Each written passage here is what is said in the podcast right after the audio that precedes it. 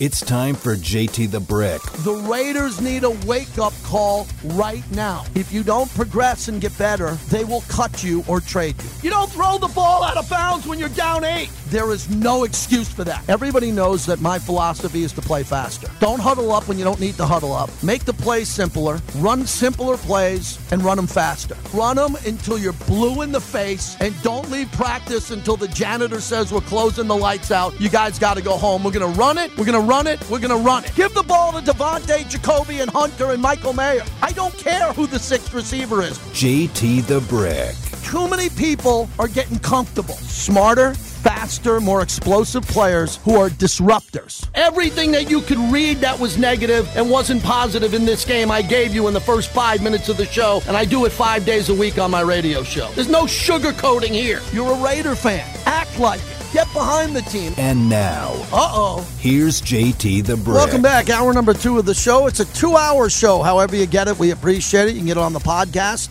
at lvsportsnetwork.com, Raider Nation Radio, wherever you download your podcast. Uh, sad to see at the top of the hour, comedian Richard Lewis has passed away at the age of 76. I've seen Richard Lewis not live in concert, but many times in Vegas. I've seen him in restaurants, I've seen him walking through casinos, I've seen him at uh, charity events. I don't know him, but I saw him a bunch here. He spent a lot of time here from Curb Your Enthusiasm, all of his years as a comedian. Uh, this just broke via Variety. Richard Lewis, the stand up comedian who also starred alongside Larry David in Curb Your Enthusiasm, has died. He was 76 years old. Lewis announced last April that he'd been diagnosed with Parkinson's disease and was retiring from stand up comedy. I think a brilliant comedian, really unique style of comedy. He was great on Curb. I'm not a big Curb guy, but I've seen him, and uh, some of his bits have been amazing. The Saturday Night Live years, where he's hosted and been a part of, just a great stand up comedian. Gone too soon, Bobby, at the age of 76. He also did some fantastic movies in the 80s, also. Yeah. Robin Hood, Men in Tights, Spaceballs, for example. Yeah, he's got a great career. He's had a very good career. Richard Lewis, rest in peace. Frequent. I don't even know if he lived out here because he was out here a lot. He also lived in Los Angeles, but a kind, generous man. Everybody is paying tributes to him. All right, let's get to the Karlsson goal that put VGK up three to one. Big game in Toronto. It felt like a must-win game, and they really showed up and played hard. Marchessault and Brisson go after Tavares. Jonathan gets it. Karlsson score! Marchessault to Karlsson. Quick stick on a follow away. Beat Samsonov low on the left side, and the Knights strike in the final minute of the second period, take a 3 1 lead. Yeah, big there. And then Marchessault, when you can get the big guns scoring, the goal scorers start to wake up. Vegas is a different team. Now toward the goal, a backhand save, rebound off the post, another try, they score! It's Marchessault! 4 1 Golden Knights, and it's a new career high for Jonathan Marchessault. For the first time in his NHL career, he has 31 goals. And That's a big number. And the final call, Bobby, if we can get to that, I thought this was a good game. I wasn't expecting this. If you bet on the game, a lot of people were fading VGK over the last couple of days. It just didn't look right. Eichel's wearing the red jersey, not back. Stone out an extended period of time, and Toronto just beat them pretty badly in Vegas here. So they bounce back and win in Toronto.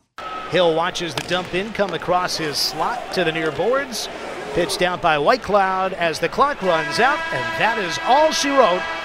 The Knights defeat the Leafs 6 2. Snap a four game skid and halt the Leafs win streak at seven. Uh, there it is. That's uh, good friend Dan Duva on the VGK radio network. So nice to talk about it. Ladies and gentlemen, quick reminder I'm in Vegas. We have the Stanley Cup now. We are the reigning Stanley Cup champions. People would beg for hockey content. I'm the only hockey show on right now. I am the only hockey show on in Vegas at noon. And we are the Stanley Cup champs. You better believe I'm talking about this big win and how they bounce back. Shane Hnidy kind enough to join us, the great, great television analyst for VGK. Shane, I, I don't know if that was expected or unexpected, the way Toronto won here in Vegas and the streak that Toronto was on. How big of a win was that for Vegas? Oh, it was a massive win, JT. Uh, when you look at it, you know, I think the Golden Knights certainly. We, we know the issues with the injuries, right? You can't replace that. Uh, they did get Theodore back, who's been tremendous since returning. Um, and there's a belief in the room. But they, they to be honest, uh, it, it's been a long time since they have got to their game, to their identity, what they do well, and we know that's defending. And now they have their, you know, their top six back, their deep defense, where they got two healthy goalies. Um, I just think it was a point they weren't playing very well coming out of the break. Mm. You know, the game against Edmonton they won. I think Adin Hill was fantastic. They played okay in that, and then just it, it just wasn't there for whatever reason, and that happens in a season. Um, they got better against Ottawa to start this trip. I think getting away. Sometimes you just need to get away mm-hmm. when you're together on a trip. Uh, you know, it's just the focus is hockey. That's it. Maybe that's what the guys needed to get together. Ottawa, they get a point out of that game, and there were steps in the right direction, which we've seen before. But it's a matter of taking that next step, and I think they did against Toronto. I look at that game, and to me, that's the team that we see when they're successful. The way they defended in their own end, the way they pushed to the outside, uh, you know, it was a complete effort. Goaltending was good. The defense, which is their strength, that group stepped up. They're still strong down the middle with Karlsson, Roy, and Stephenson, and then the depth guys. So uh, just an overall game in the right direction. Now that that presents the next challenge. Yeah, Mar- you take steps forward. Don't step back. Yeah, it's, it's amazing. We just played before you came on a soundbite of Marchessault with a career high in goals already, with a lot of games left. Uh, he's really been a catalyst here, and Karlsson and Marchessault scored back to back to make it three one and four one. How important is that to, is to get them both going on the same night at, over a three four game run here with some big games coming up along with Barbashev? Yeah, I think Barbashev and Nick Roy, those two guys scoring have been a while for them. Karlsson and Marchessault, they've just been consistent. Marchessault has been, and I I should have my notes in front of me, JT. I don't know what was I think it's was he got 14 goals mm-hmm. in the last 16 games, something like that. It might be even more. I think only Matthews has scored more than him in that time period. He has just been red hot, new career high. Um, incredible what he's doing. Uh, you know, it's all he's seen him do is score goals. But uh, and then Karlsson just his ability at both ends of the ice. Same with Nick was stepped up. Chandler Stephenson had the two against Otto. So yeah, you need your leaders to lead. Absolutely, your top guys got to perform, and then you know opportunity for other guys to step up. Uh, you know, and and play their game. And, and I think Bruce Cassidy the best thing. There's there's guys right now that can build their resume to to be a better player. Whether you're a depth guy that wants to move up the lineup, whether you're a guy getting an opportunity in the NHL, build your resume, make your case you know, for your future. It's a great chance for them. So I think all those factors really came into play uh, against Toronto, and uh, certainly uh, they'll look to those top guys. You know, Pietrangelo said it. Said we have to lead, and everybody kind of you know pull everyone along in these times. Shane Hnidy is our guest. I saw the president, Kerry Bubolz, tweet out last night. The Knights also. The Golden Knights, in 514 games played, becomes the fastest franchise in NHL history to reach the 300 win mark eclipsing the Oilers, who achieved the feat in 542 games. That's a big difference here. How important you go to the Stanley Cup year one, you win the Stanley Cup year six, and the fastest team ever to 300 wins. Where does that milestone fall into the history of this franchise? Well, I think it falls in with all of them, right? Yeah. They're all remarkable in what they've been able to do, and you know, it's it really is fascinating when you know, you sit down and I guess we're on air. We, you know, we always got our stats and this. Oh, it's another one of these, another one of these. But I think, you know, you kind of sit back after it, and as you said, you look at, you know, what Edmonton did. And you, you look at the the history they've been setting for a new franchise, and you know, still to me, the year one is well, obviously winning the cup in six, but going to the finals in that first season to me still still just boggles my mind. I think it was actually part of following that run. Um, but they continue to do it, right? It's uh, you know credit to you know, Bill Foley for bringing the franchise, Kelly McCrimmon, George McPhee, their staff for for building this team, Kerry Bubolz for building, you know, everybody that was part of building this mm-hmm. organization. It just it, it really has been an incredible run and something truly special to be part of. Um, and it's uh, you know, you say we get excited. I know I'm on Vegas radio. I've been doing Canada radio mm-hmm. since we've been up here, and it's the reason a lot of places hate us. Yeah, Simple yeah. as that, right? Jealous of the success they've had, where you look at these franchises have been around forever, looking uh, to find that success. The Golden Knights have found in six short years, going into their seventh now. Shane Hnidy joins us. So, as a former player and an elite broadcaster, what's it like on the road? I always you know, talk talk to Gary about this. I know he likes a fine wine and a nice steak on the road, and he's pretty popular in Canada, like you are. But when you assess and you get to the early skate and you get around the arena and you walk in the concourse, you get to the press box or broadcast booth, and you're starting to see more Vegas jerseys on the road. But I want to hear about the energy of the opposing fans, the home fans, when Vegas comes to town. What is how has that evolved over the last couple of years, Shane? Oh, it really has, and, and you know, there, there's.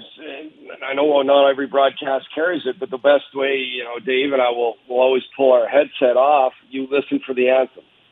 That tells you how many when it hits nights. Yes. Um, that kind of gives you, and every building there's a shout. It's certainly louder in some more than others, but uh, every road building has it, and I think it's gotten louder and louder over the years. So, um, you know, it's great, and I think it's great for the fan base. It makes a better energy in building when there's fans on both sides. Mm-hmm. Uh, you know, certainly we see it in Vegas, right? Mm-hmm. Uh, it's well traveled. Uh, the Canadian, we just saw Toronto. There was a lot of people there from Toronto when uh, when they won in that one. So anybody that was able to go to Toronto got a little bit of revenge back in that cheer.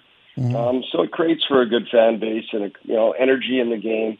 Um, but yeah, the Golden Knights certainly you know it's a brand and it's an organization that's grown so much as has the fan base, and you're mm-hmm. you're either on it or you're not. And uh, I think people who like success certainly are cheering for the Golden Knights because they've had a lot of it. Shane, last one, uh, important one. I know I don't want you to play doctor here or GM on the radio, but with the Mark Stone injury and how long he could be out, uh, this is we're used to this kind of. He misses time, but he's the captain. He was brilliant in the Stanley Cup run.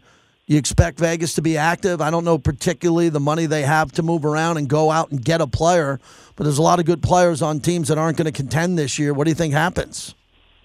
Well, I think if anything, we've seen, you know, Kelly McCrimmon and George McPhee have done a good job. Yeah. If they have an opportunity to make their team better, they will. I don't think they're going to do it, uh, you know, at the sacrifice of losing something important. But mm. if there's a move that makes sense, and then you know, yeah, some of that's going to depend on Mark Stone. I really haven't heard a lot. You know, hopefully, uh, whether they're still evaluating or whatever with him, knowing what that situation is, how long, everything uh, mm. that will determine, you know, probably how much they can do.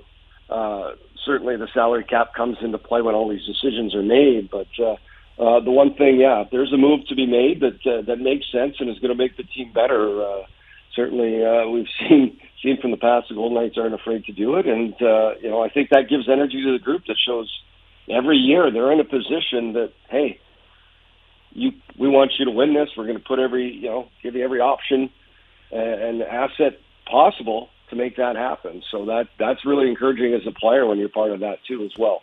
Thank you, Shane. I'll see you when you get off the road at the Fortress. Always appreciate talking to you. Always a pleasure, JT. Have a great day. Thank you. There he is, Shane Hnidy. How great is it to talk to him? And coming up next, the biggest game of the year Vegas at Boston. Yes. Uh, yes, yeah. Boston is Boston could have won the last three cups in a row. They didn't. They're bitter. They want to win. They get Vegas once a year in their building. This is it. They get the Stanley Cup champs in Beantown. This is going to be good. I will not miss that game. I will watch that from beginning to end and listen to it on the flagship station. Okay, good. Jim Miller joins us. Jim Miller from SiriusXM NFL Radio, man. You text and they come. We appreciate Jim joining us, former Bears quarterback, and the flagship show on NFL Radio. Jim, good to talk to you, my friend. I want to begin. You cover a lot of NFL events. What jumps out at you? Why do you love the combine so much? Well, I, I think when you just go back, uh, you know, in terms of the measurables and how guys test out here, it's it's pretty va- it's pretty valuable. You know, obviously the medical testing is the the big part of it. We're all 32 teams. You can get all the MRIs, all the medical answers that you're looking for. Because let's be honest, every team has to have a medical advantage. You know, in terms of players, there'll be. I know one team already that has crossed a player off the board another team has kept a player on, uh, and that's about the UCLA pass rusher Latu. You know, and how his grade comes out medically, I think will give the teams the medical competitive advantage that they're looking for on these players. Jim, I'm fascinated with Russell Wilson. I'm fascinated on this veteran minimum deal compared to the 39 million owed. By Denver. This is one of the biggest game changers I've ever seen. It's rare unless you're a, a backup quarterback or a quarterback way out of your prime and done where you could play for that cheap and you got a quarterback who could be a Hall of Famer with that much guaranteed money owed to him. Give me a couple of options on how you think this could play out for him.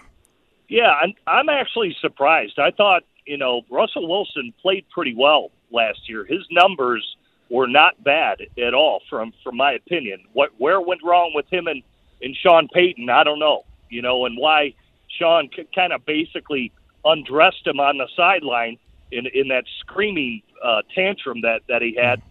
You know, the money that he's owed obviously is a big hit to the Denver Broncos. To me, I would think that they're going to try to approach him to take a pay cut. Now, whether he'll agree to that and that another team, if he were to be traded or that he signed for a league minimum deal, I just think that's going to be very difficult to do.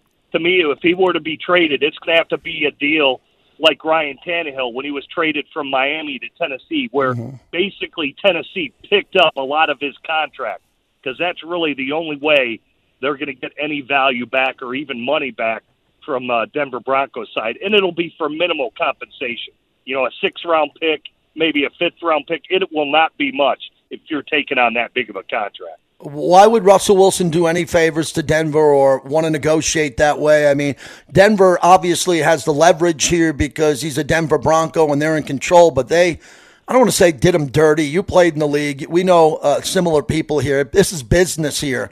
But I really feel like Russell Wilson's got a super chip on his shoulder. This is the one thing that could aggravate him, motivate him, maybe bring him back to his roots as a football player, not the roots of a celebrity, which he's been the last couple of years. I think he's got a lot to play for, but it's got to be the perfect fit. And Peter King said earlier, it seems like Pittsburgh is a great landing spot for him. Do you agree? Um, yeah, I think either there or Atlanta would be a a soft landing spot. But you're right. Russell should not be motivated to do anything with mm-hmm. with his contract. And I just think for for Sean Payton, who became the head coach there, and basically he wanted to coach Russell Wilson. I don't know how they can't work this out. In, in my opinion, that's you know Sean is a very skilled play caller. Um, but you bring up good points. I think Pittsburgh could be a destination for him. Uh, Atlanta could be a destination for him but they're they're few and far between, in, in my opinion. Jim Miller is our guest. So, Jim, we know Jayden Daniels won't throw there and Caleb Williams. Where do you stand on that in all your years of watching these quarterbacks throw or wait for the pro day? And seems to be it's all about leverage and the agent. And if the agent doesn't want you to throw at the combine, I just found out that Marvin Harrison might not have a pro day, let alone run at the combine and be there at all. How's that evolved over the last maybe five to 10 years? Yeah, you know, I think you're seeing more and more players do it. To me, it's not going to hurt you, in my opinion, unless you unless you really, you know, are injured and they have to pull you out of a, a drill. I've got to be honest. I mean, when I watched Cam Newton throw down at the com- combine, he he missed a lot of throws, but mm-hmm. you could see his arm strength, his physical stature, just how physically gifted he was. It did not hurt him. He still went first overall to the Carolina Panthers. So you know, I like to see the guys throw because I like to compare apples to apples. You know, minimum, everybody just thinks it's about their pro day. It, it's not about that because any team that's in the top 10, they will be physically working you out themselves. All right. They will take you through their workout, not your workout. So anybody can go out there and throw in shorts and a t shirt when nobody's pass rushing you. Certain teams will, you know, really construct the workout a lot different than what their pro day is going to be. Jim Miller is our guest. Another thing, Jim, when you and Pat were talking about the salary cap going up, it went up significantly. So teams that are always in cap hell, like New Orleans, they redo Derek Carr's deal and they try to give some bonus money. Uh, have you changed your opinion with this particular year and the growth explosion of the cap on maybe some teams that don't want to spend money in free agency, that rather do it through the draft and re sign their players this year should make an exemption to get one really big name if they can? Mm-hmm. Yeah, I mean, you basically each team got thirty million dollars more. You know, mm-hmm. but that yeah. doesn't mean yeah, that doesn't mean that they have cash to cap because you just mentioned how New Orleans still has to clear up a lot of, you know, their dead weight is what they're doing. It's hard to just kick the can down the road like what Mickey Loomis has been doing, but nobody wields a pen stronger than him. How he's able to do this every single year, but again, it's a credit card that they're going to have to at some point pay off down the road. Uh, but teams that have a lot of a lot of cap space right now, yeah, they're going to be players in, in free agency, and they're going to be willing spenders. There are teams out there that have close to a hundred million dollars to eighty million dollars. Say a team like the Chicago Bears that will be that will be players in free agency again, plus re-signing their own, whether it's Jaylon Johnson and other players that they're going to target that they want to return to the Bears. Jim Miller joins us. Let's go with your former team, the Bears. If it comes down to players that we've seen over the last 20 years and the best of the best, Andrew Luck and obviously Patrick Mahomes, and Patrick Mahomes didn't go number one. I think Caleb, I saw him play at Oklahoma his first game when he threw six touchdowns, watched him live at USC. I think he's a generational talent. I think he's worthy of three first round picks, everyone else two or maybe one. What does your notes and analysis think of Caleb, especially with Chicago? If Chicago plays games here and messes this one up and Caleb Williams turns out to be not Mahomes, that's going to be hard to do, but elite, uh, Chicago could be haunted for this, Jim, if they don't take him. Yeah, well, think about it. They passed up C.J. Stroud last year, who was Rookie of the Year with a first-time head coach and a first-time play caller. So I'm with you. I think the Bears have to get this right. I, I do think, like you said, obviously Caleb Williams is extremely talented. But I will say this probably who's not being talked enough about is Jayden Daniels from LSU. Mm. Don't be surprised, you know, that he's going to go a lot higher than what people think. He may even leapfrog Drake Maye. Uh, some oh. people in the know that I've talked to. So there, he is gaining some steam right now. But you like your question in in Chicago right now. There's like a civil war uh, because half the half the the fan base wants to pick a quarterback and move on from Justin, and the other half want to trade down and acquire more assets for for Justin Fields. I don't see why the Bears can't do both. You know, people think I'm crazy when I say this. Go back to the uh, at that point the San Diego Chargers.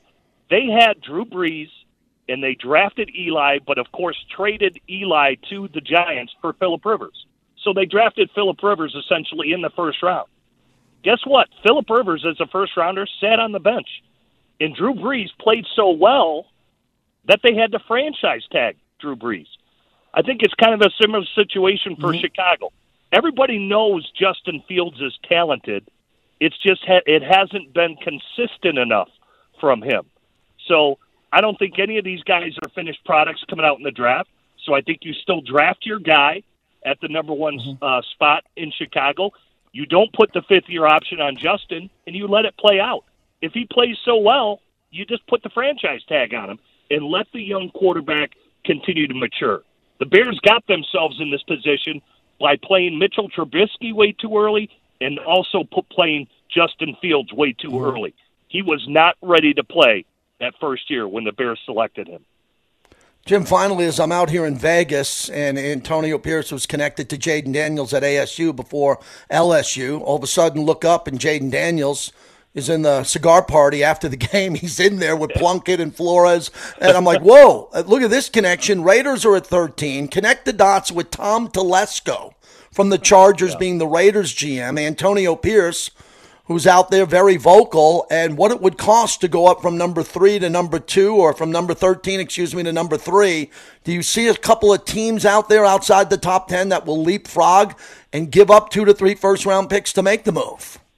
Uh, yeah, I think they would because I think mm-hmm. everybody mm-hmm. knows you need a quarterback in this league, you know, in order to win. I think uh, Patrick Mahomes, you just look at the AFC quarterbacks right now. I mean, with Mahomes, Josh Allen, Joe Burrow. I mean, it is just stacked, and uh, and how well that those young quarterbacks have played. Even look at the playoffs. The only team that didn't have a first round quarterback was the 49ers, right? Brock Purdy, mm-hmm. who's the anomaly. Right. Every other team in the playoffs had a first round quarterback that they selected. So you got to hit the right guy. And yeah, I think you give up what you need to give up in order to go up there and get the guy that you want. Thanks so much for your time. I greatly appreciate it. All right, you too, JT. Thank you, Jim. Jim Miller, really good guest. Nice that we could get him with the combine here. We're killing it with good combine guests. Vinny Bonsignore today, Jim Miller, and from the Raiders digital team coming up next, Levi Edwards. We'll jump on the brick link, as we call it, the Comrex. Q's got the equipment out there at Indy, so we're able to do some real flagship radio. This is how you run a flagship station. You got boots on the ground in Indy, and we talk to them live. We take you right into the combine on Radio Row, where Q Myers will join us tomorrow. And I don't know who else I can get there. There's a few more guests that we're texting and reaching out to, trying to get guys and gals who are inside the combine. Levi Edwards will join us on the other side. What do I got today? We got Resorts World. I'm heading over there after the show. They got a new restaurant opening we were invited to because we're, we're their partner, so we can talk about it. Thursday night, I'll be on the 3rd Street stage on Fremont Street for National Rugby League. Excited about that. Saturday, I'll be at the rugby games at Allegiant, and Sunday, I'll be at the Las Vegas Motor Speedway. That's sports. This is Vegas.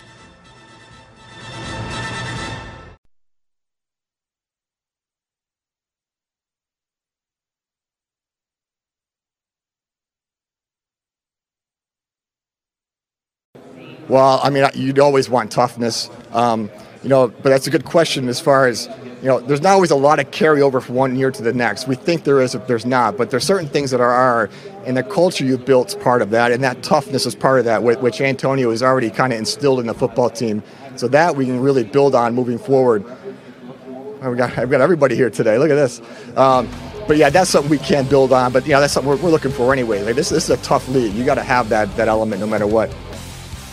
JT, back with you. We're getting some combine talk going. Levi Edwards will join us momentarily. We'll get him on the set there as we continue on. I wanted to share with everybody what I did last night. I uh, emceed a chalk talk at the Raider facility for Ticketmaster, proud partner of the Raiders, and there were season ticket holders who were there. There's probably 20 or 30 season ticket holders, a small group, and the uh, player, former player I interviewed was James Folston. James Folston played linebacker for the Raiders from 94 to 98. He's 52 years old. He's got six kids. He lives in Cocoa, Florida, right by Cape Canaveral, and was a really good Raider. And now he's a high school football coach who's won a couple of national championships. His son, he had two sons play, one play at Notre Dame, one play at Pitt. He's got four daughters who all ran track. What a story.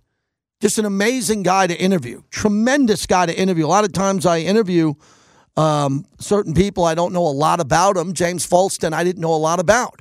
94 to 98. I started with the Raiders in 98. So, anyway, we're going through questions. What's your greatest game? What, what are you doing? And what's going on with your life? When we talk about, give me your best Al Davis story, this or that. And the question I always ask at these chalk talks is who's the greatest teammate you ever had? And who's the greatest opponent you ever played against? And he said, Well, opponent's easy. It was Emmitt Smith. He talked about playing against Emmitt Smith, practicing against him at Raiders camp when they did camps with the Dallas Cowboys. And he said the greatest teammate of his career was Tim Brown. And he said because Tim Brown had a plan every morning and a plan every night before he went to bed. I loved hearing that. There were a couple of kids in the crowd who were like eight, ten years old and looked up and like, man, that's important. And I stopped and I said, Did you hear what he said? He got up every day with a plan and went to bed with his plan for the next day.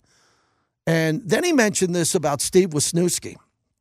Two players he mentioned Steve Wisniewski and Levi is available. Uh, let's get to Levi in one minute. I just want to share the story. So, James Folston mentioned that Steve Wisniewski on a Monday after a Sunday game, big offensive lineman would come to the practice facility and run three miles. So, no one did that. He'd ran three miles on a Monday. And then he mentioned Russell Maryland, and he told the story about Russell Maryland. And he said they get off the team plane at two in the morning, and Russell Maryland would go right to the weight room and bench press. like, whoa, I never heard that story. So, James Folston, really good conversation. Levi Edwards looks like he can bench press and break that record of Levi, can you throw up 225 how many times? What could you do today? Well, that's a great question, JT. I'm gonna I'm gonna be really realistic with myself. I'm not Okay. gonna lie to these people. Um, I think I'm good for about 10 to 15. So you can throw up 225, 10 to 15. I'm going to give you 15. And uh, do you ever get a chance to watch that? Because a lot of people, the power lifters, the bodybuilders, love to watch those reps. And the records kind of get broken every year. There's always an offensive lineman that comes along and breaks the record. I think the record's 50 something. James Folston told me because he did like 28 when he came out as a defensive end linebacker. I love watching that at the combine. Yeah, no, I do too. Uh, a couple of years ago, I was able to sit down and watch the offensive lineman do it because obviously you, you want to see the Mm. big guys in there doing it. You know, I'm not going to, no offense to the skill position players, but, you know, I need to see some big guys throwing up weight. So uh, I saw the offensive lineman doing it a couple of years ago, and it's, man, like the, the 30s, the 40s, the guys that are going like that, man, I feel like I'm about to collapse and die, you know, about eight, nine in, let alone these guys doing it 30, 40 times. So, and that's why they're in the NFL. That's why they're about to get paid because they can do that. All right, so you sat in on the Antonio Pierce scrum today at the table. Uh, members of the media were there. What were some of your big takeaways from Jayden Daniels? He's asked a lot about the quarterbacks and what's going to go on there and how to bolster the secondary. Give me a couple nuggets from that sit down. he said a lot without necessarily saying a whole lot, if that makes sense. He was just very to the point. He's very open with us, and that was really great to where he was like, Look, this is what I'm looking for. You see the holes. Uh, really, I just want to add competition to this team and go from there. And he said, No one is excluded from competition. This is a production based business. Everybody's going to get competition. It doesn't matter who you are, what your status is on the team. We're trying to get better at every single position. And so, whether it's quarterback, whether it's defensive line, offensive line, secondary, those were the positions that he was alluding to. However, that's no exception for the for the Maxx Crosby's or the Davante Adams or the Jakobi Meyers of the world. These guys, you know, are going to get uh, their best shot every day in training camp and in these practices. So, how do you get their best? Is by bringing in other guys that's going to push them. And so, I'm really excited to see what they're able to do in terms of adding competition, adding depth to this roster. Because Antonio Pierce, he said it. He was like, "We're a couple of pieces away," and he believes that this free agency period and this draft are going to be two great opportunities for them to get that. Levi Edwards joins us live from the combine in Indianapolis on Raider Nation Radio. I was excited that you got a chance to talk and be in front of Byron Murphy there, the big Texas defensive tackle. A lot of people on mock drafts thinks he's a realistic shot if he's still on the board at 13, and the Raiders don't get a quarterback with that first pick. What were your takeaways from his conversation? he definitely is a guy that he talked about beating Alabama. Uh, sore spot for me being a, a Birmingham, Alabama native. Uh, may or may have not been a Roll Tide fan at some point in my life. So he said that was his crowning moment. So that uh, that hurt a little bit, but he he seemed like a really well put together guy. Seemed very uh, something that he pointed out was he believes he's the best D tackle in the draft because of the effort that he gives. He believes that nobody's going to work harder than he does. And when you look at his tape at Texas and uh, the duo that he had with T'Vondre Sweat, you literally could not run the ball on Texas. With those two guys in the gaps like that, like you had to find another way to beat them. You could not run the ball on them. It just wasn't going to work on them that day. So I really do believe that at 13, if he's still there, that definitely be a great pick. And the overwhelming positivity from the nation uh, when I was there, you know, talking to him and just saying what he said about playing next to Maxx Crosby and how great that would be. You know, I believe that it definitely would be a nice value pick for a team that definitely is looking for interior linemen. And even uh, Antonio Pierce today, when we were talking to him in our scrum, he also said that as well. That that's a, a position of need that he would like to go after is some guys inside that you can pair next to Malcolm Koonce and Maxx mm-hmm. Crosby, and you, he's going to try to put Tyree Wilson a little bit more inside as well. So he's definitely looking for speed guys that can come off the ball really fast and pass rush inside. And you know Byron Murphy, he's a guy that can do it all. He can pass rush. He can get to mm-hmm. the run side. I really like him as a prospect. Levi Edwards live from the combine in Indianapolis, exclusively on Raider Nation Radio. So, Levi, if the first three quarterbacks are gone in the first five picks, I think that's a lock. Marvin Harrison Jr., Rome Odunze, who played at Bishop Gorman, the receivers, it's a really strong receiver class, and there's three tackles that are on Mel Kiper's board and a couple other boards that could go in the top 12 or 13. And you just mentioned a defensive tackle that could drop to the Raiders or be there. It seems like the offensive linemen that are elite, the three that are elite, the tackles, one could be available for the Raiders at 13. And I think the Raiders need a tackle opposite Colt Miller. But I think the priority is defensive tackle and a starter in the interior, as we just talked about there. Do you think the offensive linemen are worth us examining a little bit more because that's still a need for the silver and black. I definitely would agree that it is a need and is worth evaluating. However, I will say, just from my initial evaluations of this draft class, is that defensive tackles might be a little bit more of a premium Mm-hmm. just because of how stacked the offensive line class is eh, this year in this class.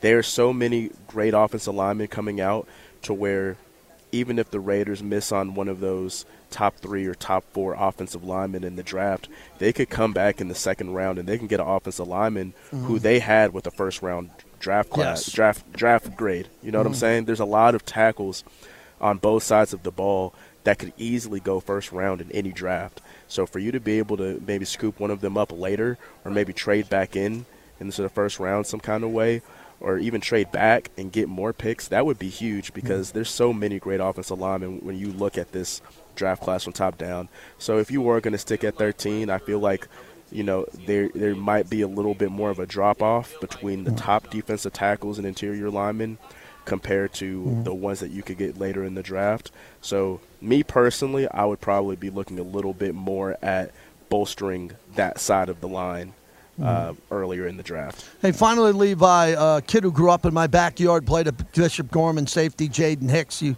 played at Washington State. It's a dear family friend of ours. He's running on Friday at noon. We're having a watch party at my house with a bunch of my uh, son's friends. And the 40's fun because I saw Tre Tucker. Raiders tweeted that out. I'm sure you saw him run the 40. I think it was 441 what he was able to run. Uh, I find that to be the most exciting. I'm not a cone drill guy. And look, when the quarterbacks throw, it's great to see. I like a pro day a little bit more than the combine throws. But nothing beats the 40, man. And back in the day, you'd see Mr. Davis sitting right there uh, on the field, right? Tom Coughlin's up there. You had the Bill Parcells crew. You're still a little young for that, but uh, do you like to look at the trees and coaches that sit together? Because that's one of the things I like watching the combine is seeing coaches from different teams sitting together because that's their tradition, and they do it every year in Indianapolis. Most definitely, it has uh, almost like a like a like a class reunion kind of feel yeah. to it, I, I, if that makes any sense.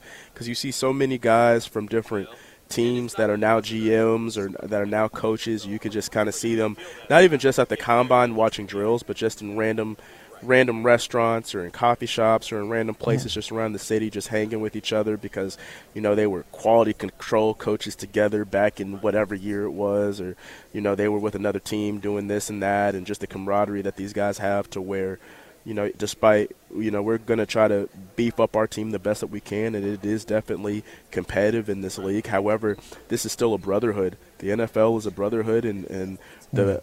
Fact that they can do what they do and have a passion for it is great and you can just see that they're really happy just kind of you know being together really just watching ball because it's a game that we all love it's just ball You got it. Have a good rest of your trip there. Looking for all your content. What's your next article coming out? What can we look for from you and the digital team coming right out of the combine? Well, you you know we've been uh, getting after it. We had some stuff on Telesco and his presser out yesterday. Uh, obviously, we're going to have a couple of stories on some players that we've been looking at in terms of you know from the podium perspective. We have a Byron Murphy story coming out soon. Payton Wilson, Jayden Daniels is going to be coming out soon. We have AP story coming out from you know his interview that he had today.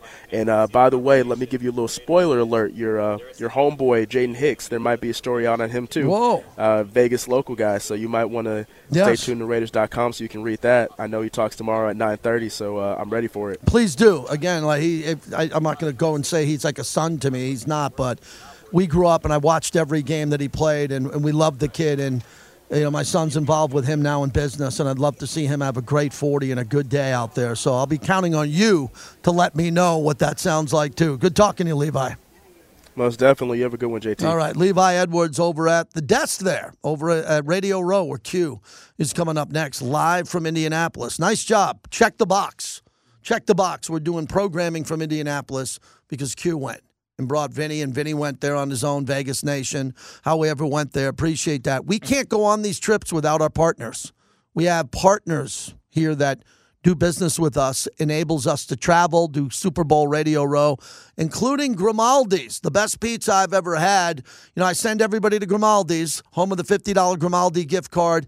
Uh, we're going to be doing a remote from Grimaldi's, my first one ever. The date is coming up here quickly when we finalize it. We'll be in Boca Park outside on the deck at Grimaldi's. I'll be giving out slices of Brooklyn Bridge. We'll have a lot of fun. The caprese salad, the wine, the beer, everything is great there. I love Grimaldi's. I'm a New Yorker. I know pizza. I don't do pizza reviews. We have other friends in the pizza market, but the ones who are doing business with me are Grimaldi's. And it's true, it's the best pizza I ever had. Grimaldi's, proud partner of our show. Show's going. You know, we're almost done here. Get it to Q from Indy, and he's going to have a lot to say. Fresh interviews. He was in the Antonio Pierce discussion today, so he'll tell you all about that very quickly. Raider Nation Radio is starting your year, off with a chance to win the jackpot. So here's what we do you can win $2,024 every day. All you got to do now is text to the number 702 365 9200. The code word of today on February 28th is Rebels. Nice day for that as the Rebels beat a really good Wyoming team. They're better than Wyoming, but they almost choked that game away. And they didn't choke it away. They choked away. They choked away the regular portion of the game in regulation, but they won it in overtime. So text Rebels to 702 365 9200. That's the daily keyword of the day. Every day, your opportunity to win $2,024. Yes, Bobby, I got my live read in. I did for you. I did for you. Yeah, I mean, I'm not, look, I'm not the T-shirt guy. I'm not the giveaway popcorn guy. Uh, you got to earn it. You got to call in if you want free stuff. You got to call in on the Raiders with something that I'll remember. And I'll give you all the free stuff you want koozies, cups, shirts, all that. But you got to earn it the way the Raiders want you to earn it this year. Raiders are going to have a big year. I'm confident.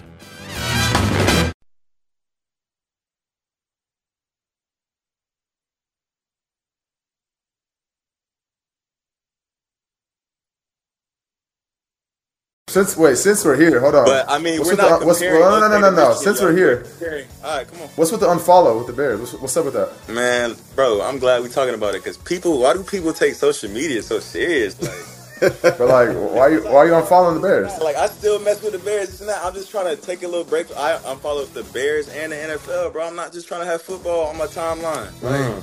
I know y'all mess with a girl, EQ, especially you. Just because you don't follow the girl on IG, don't mean you're not messing with her. That's true. You That's feel me? true. That's facts. That's facts. Oh, so you're saying you mess with the Bears more now that you unfollow them? Man, it's not even like that. Ah, okay, it's, okay. it's something that I don't want to see in my timeline. I'm about to go on vacation. I don't want to see no football. And guess Just, what? just get away. Get a little away for a little bit. It's either keep Fields. We want Fields. It's either drive Caleb. So it's like, bruh, man, I'm tired of hearing the talk. I just wanted to be over. Justin Fields on following the Bears, going on vacation. I'm good with that.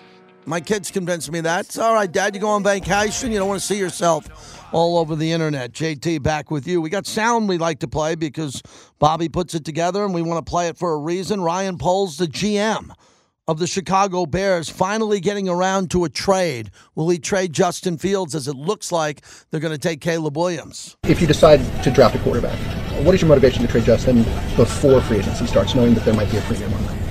Yeah, uh, again, it just depends on what opportunities pop up. Um, I will say this: if we go down that road, um, I want to do right by Justin as well. Uh, no one wants to live in gray.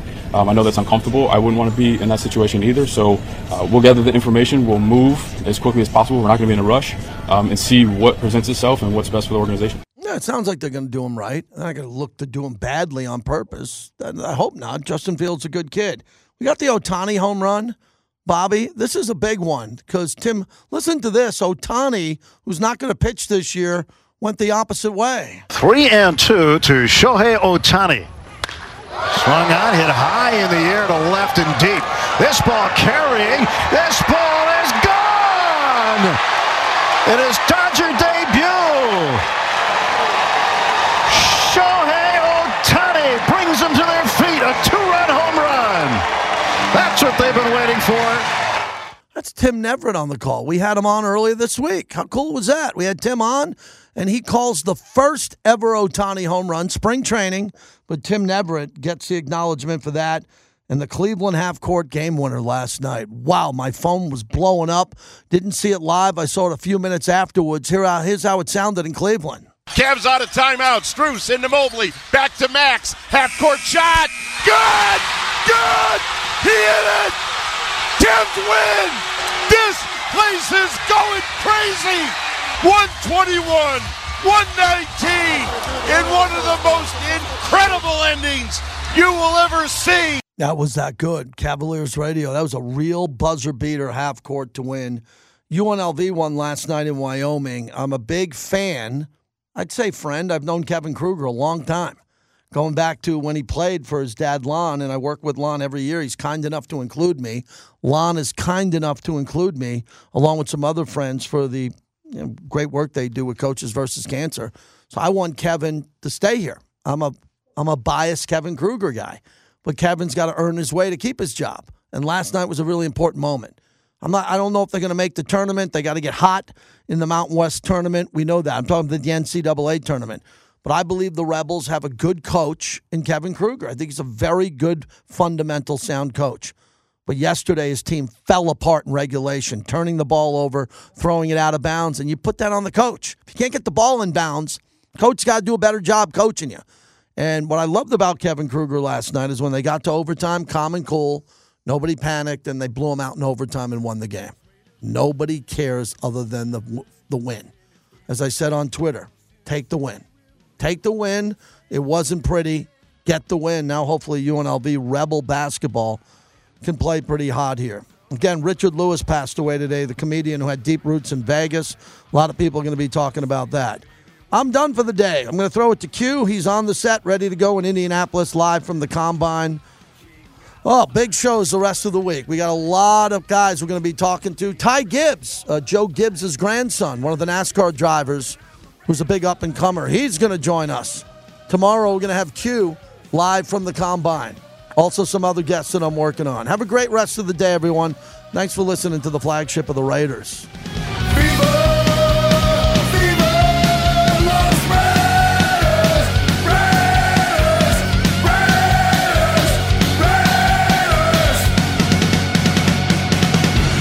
Appreciate it. Thank you guys.